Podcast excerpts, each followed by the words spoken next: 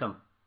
அமரர் கல்கியின் பொன்னியின் செல்வன் முதல் பாகம் புதுவெள்ளம் நாற்பத்தி இரண்டாம் அத்தியாயம் நட்புக்கு அழகா.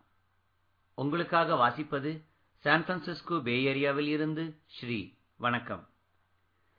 ஆனால் அவனை காப்பாற்றும் பிரயத்தனம் முதலில் செய்தால் அவனுடைய கதிதான் நமக்கும் ஏற்படும். ஆகையால் இந்த கொடூர காவலனை முதலில் சரிப்படுத்த வேண்டும். எனவே பாய்ந்து சென்றவன் காவலனுடைய கழுத்தில் தன்னுடைய ஒரு கையைச் சுற்றி வளைத்துக் கொண்டான். இன்னொரு கையால் தீவர்த்தியை தட்டிவிட்டான். தீவர்த்தி தரையில் விழுந்தது. அதன் ஒளிப்பிழம்பு சுருங்கி புகை அதிகமாயிற்று. காவலனுடைய கழுத்தை ஒரு இருக்கு இறுக்கி வந்தியத்தேவன் பலத்தையெல்லாம் பிரயோகித்து அவனை கீழே தள்ளினான். காவலனுடைய தலை சுரங்கப்பாதையின் சுவரில் மோதியது. அவன் கீழே விழுந்தான். வந்தியத்தேவன் தீவர்த்தியை எடுத்துக்கொண்டு அவன் அருகில் சென்று பார்த்தான். செத்தவனைப் போல் அவன் கிடந்தான். ஆயினும் முன்ஜாகிரதையுடன் அவன் அங்கவஸ்திரத்தை எடுத்து இரண்டு கையையும் சேர்த்து இறுக்கிக் கட்டினான். இவ்வளவையும் சில வினாடி நேரத்தில் செய்துவிட்டு கந்தமாறனிடம் ஓடினான். அவன் முதுகில் குத்திய கத்தியுடன் பாதி உடம்பு சுரங்கப்பாதையிலும் பாதி உடல் வெளியிலுமாக கிடப்பதைக் கண்டான். அவனுடைய வேலும் பக்கத்தில் விழுந்து கிடந்தது. வந்தியத்தேவன் வெளியில் சென்று கந்தமாறனை பிடித்து இழுத்து வெளியேற்றினான். வேலையும் எடுத்துக்கொண்டான் உடனே கதவு தானாகவே மூடிக்கொண்டது. சுவர் அந்த பெரும் ரகசியத்தை மறைத்துக்கொண்டு இருள் வடிவமாக ஓங்கி நின்றது. ஓங்கி அடித்த காற்றிலிருந்து கோட்டைக்கு வெளியே வந்தாகிவிட்டது என்பதை வந்தியத்தேவன் அறிந்து கொண்டான். அடர்ந்த மரங்களும் கோட்டை சுவர் கொத்தளங்களும் சந்திரனை மறைத்துக் கொண்டிருந்தபடியால் நிலா வெளிச்சம் மிக மிக மங்கலாக தெரிந்தது. கந்தமாறனை தூக்கி வந்தியத்தேவன் தோளில் போட்டுக்கொண்டான் ஒரு கையில் கந்தமாறனின் வேலையும் எடுத்துக்கொண்டான் ஒரு அடி எடுத்து வைத்தான். சடசடவென்று மண் சரிந்து செங்குத்தாக கீழே விழும் உணர்ச்சி ஏற்பட்டது. சட்டென்று வேலை ஊன்றிக்கொண்டு பெருமுயற்சி செய்து நின்றான். கீழே பார்த்தான். மரங்களும் கோட்டைச் சுவரும் அளித்த நிழலில் நீர் பிரவாகம் தெரிந்தது. அதிவேகமாக பிரவாகச் சுழல்கள் சுழிகளுடன் சென்று கொண்டிருந்ததும் ஒருவாறு தெரிந்தது. நல்ல வேளை. கரணம் தப்பினால் மரணம் என்ற கதி நேரிட்டிருக்கலாம். கடவுள் காப்பாற்றினார். அந்த கொடும் பாதக காவலன். ஆனால் அவனை நொந்து என்ன பயன்? எஜமான் கட்டளையைத்தானே அவன் நிறைவேற்றியிருக்க வேண்டும். வாசற்படியில் முதுகில் குத்தி அப்படியே இந்த புனல் வெள்ளத்தில் தள்ளிவிட உத்தேசித்திருக்க வேண்டும். நம்முடைய கால் இன்னும் சிறிது சறுக்கிவிட்டிருந்தால் இரண்டு பேரும் அந்த ஆற்று மடுவில் விழுந்திருக்க நேர்ந்திருக்கும். நாம் ஒருவேளை தப்பி பிழைத்தாலும் கந்தமாறன் கதி அதோ கதிதான். தஞ்சை கோட்டை சுவரை ஓரிடத்தில் வடவாறு நெருங்கிச் செல்வதாக வந்தியத்தேவன் அறிந்திருந்தான். இது வடவாறாகத்தான் இருக்க வேண்டும்.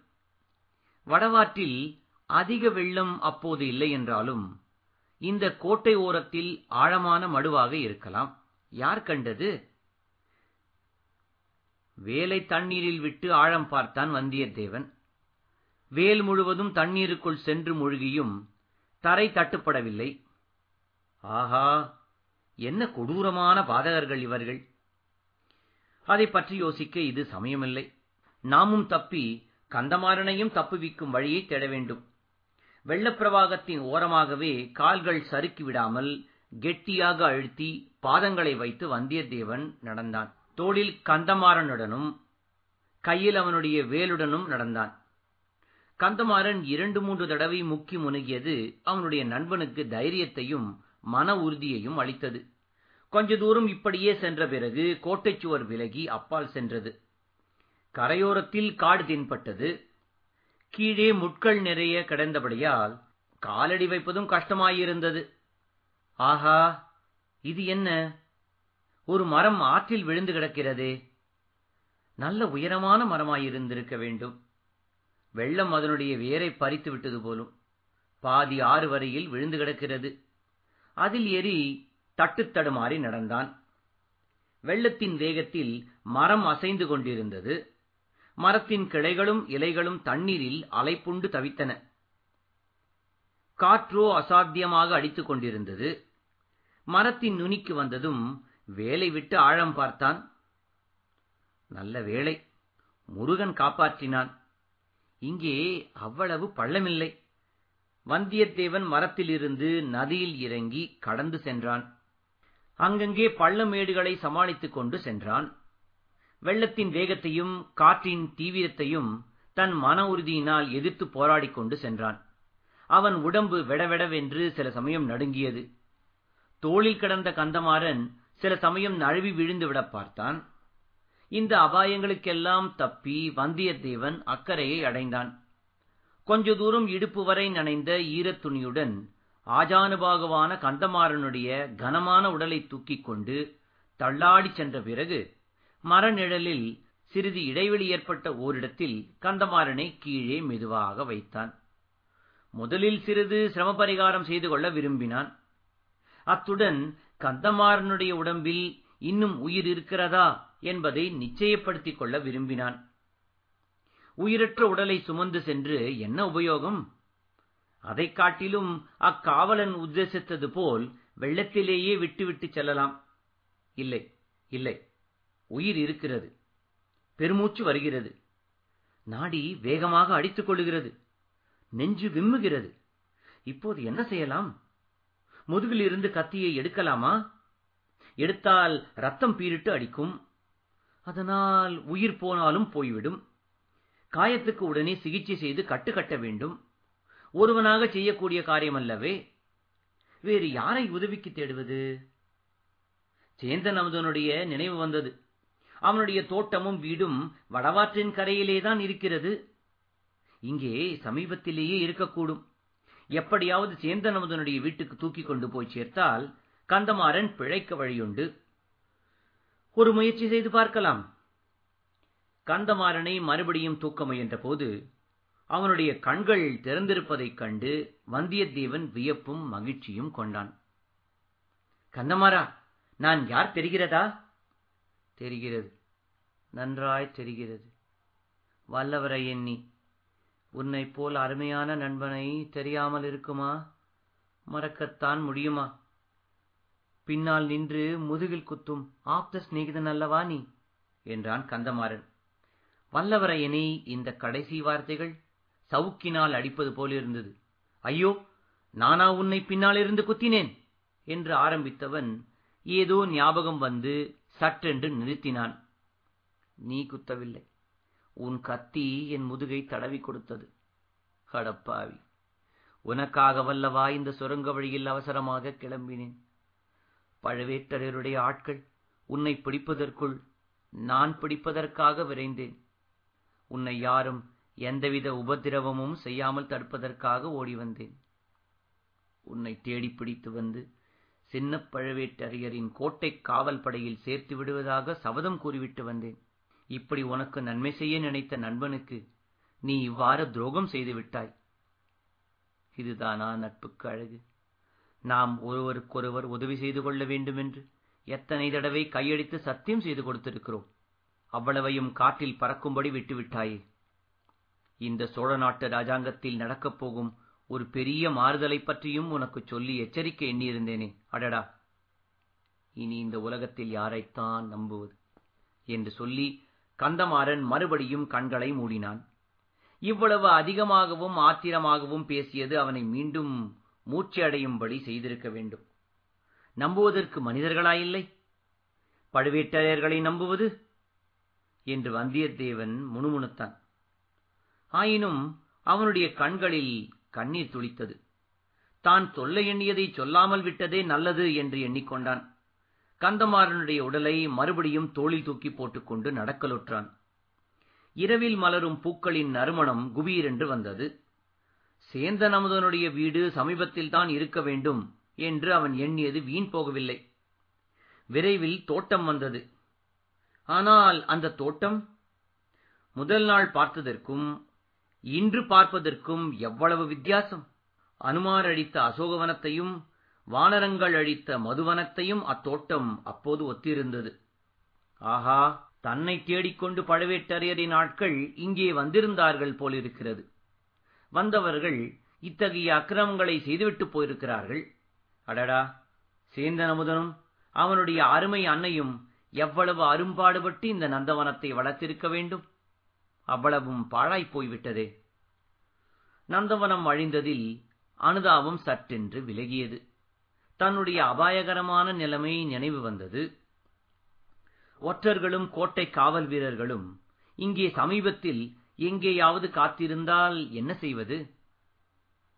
அவர்களை ஒரு கை பார்த்து சமாளிக்க வேண்டியதுதான்.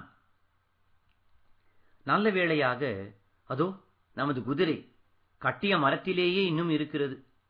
ஒருவேளை தன்னை பிடிப்பதற்காகவே அதை விட்டு வைத்திருக்கிறார்களோ? எப்படி இருந்தாலும் என்ன செய்ய முடியும்? இவனை இக்குடிசையில் உள்ள நல்ல மனிதர்களிடம் ஒப்புவித்துவிட்டு குதிரையில் ஏறி தட்டிவிட வேண்டியதுதான். இங்கே புறப்படும் குதிரை பழையாறை போய்த்தான் நிற்க வேண்டும். மெல்ல மெல்ல அடிமேல் அடி வைத்து நடந்து குடிசை வாசலை அடைந்தான். வாசல் திண்ணையில் படுத்திருந்த சேந்தன் அமுதனை தட்டி எழுப்பினான்.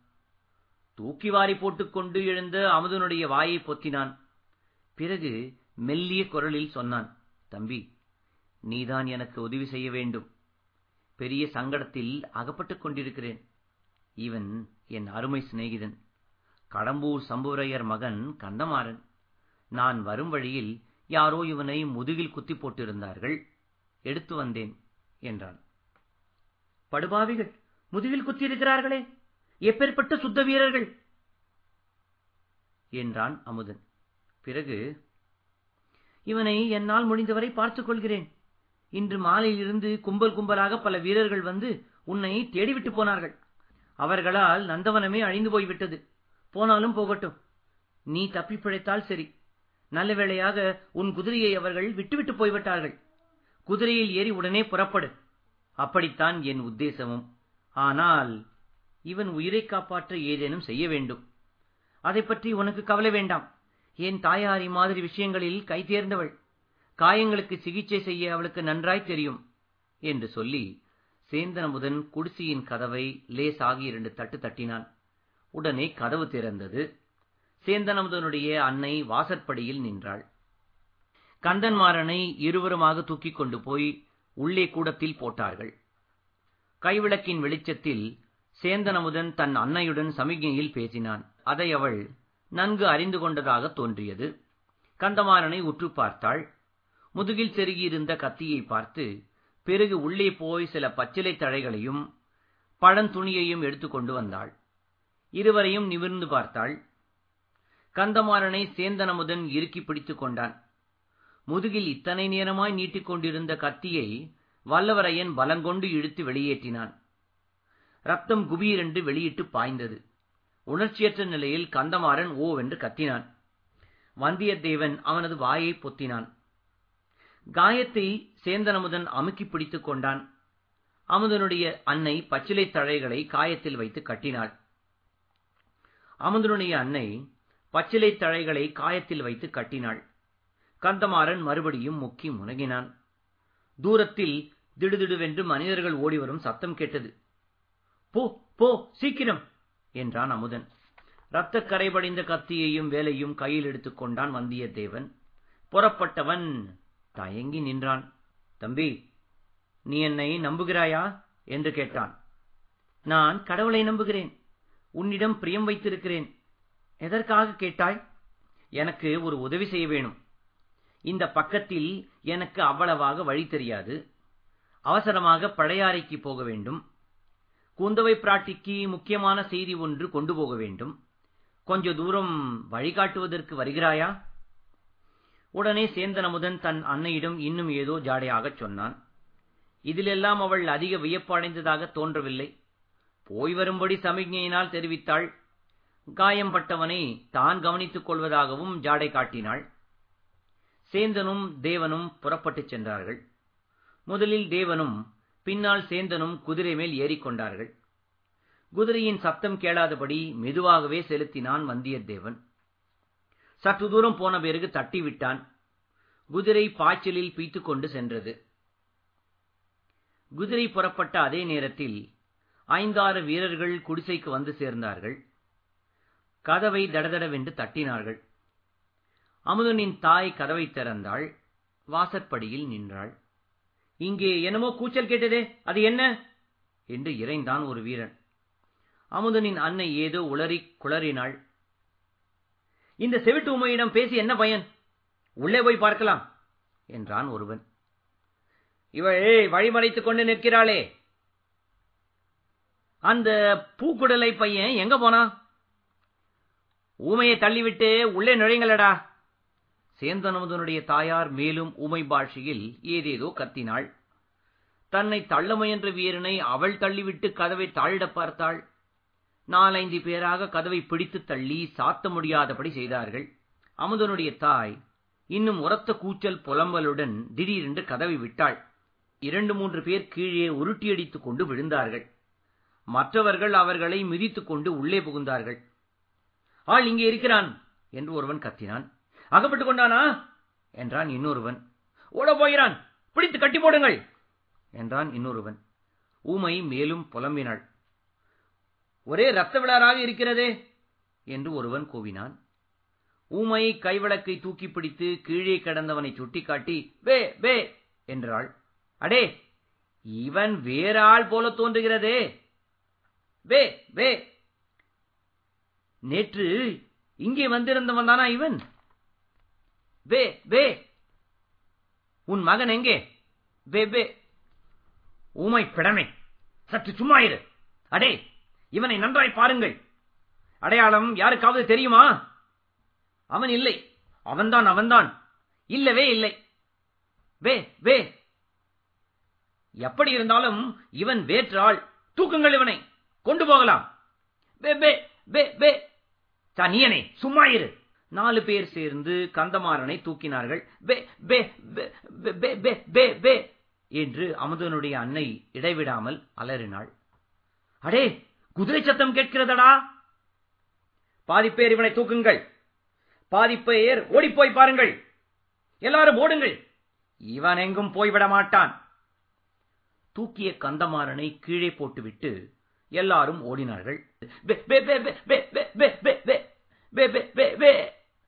என்ற அமுதநன்னையின் ஓலம் அவர்களை தொடர்ந்து வந்தது. இத்துடன் நாற்பத்தி இரண்டாம் அத்தியாயம் நிறைவு பெறுகிறது. மீண்டும் அடுத்த அத்தியாயத்தில் சந்திக்கும் வரை உங்களிடம் இருந்து விடைபெறுவது சான் பிரான்சிஸ்கோ பே ஏரியாவில் இருந்து ஸ்ரீ நன்றி வணக்கம்.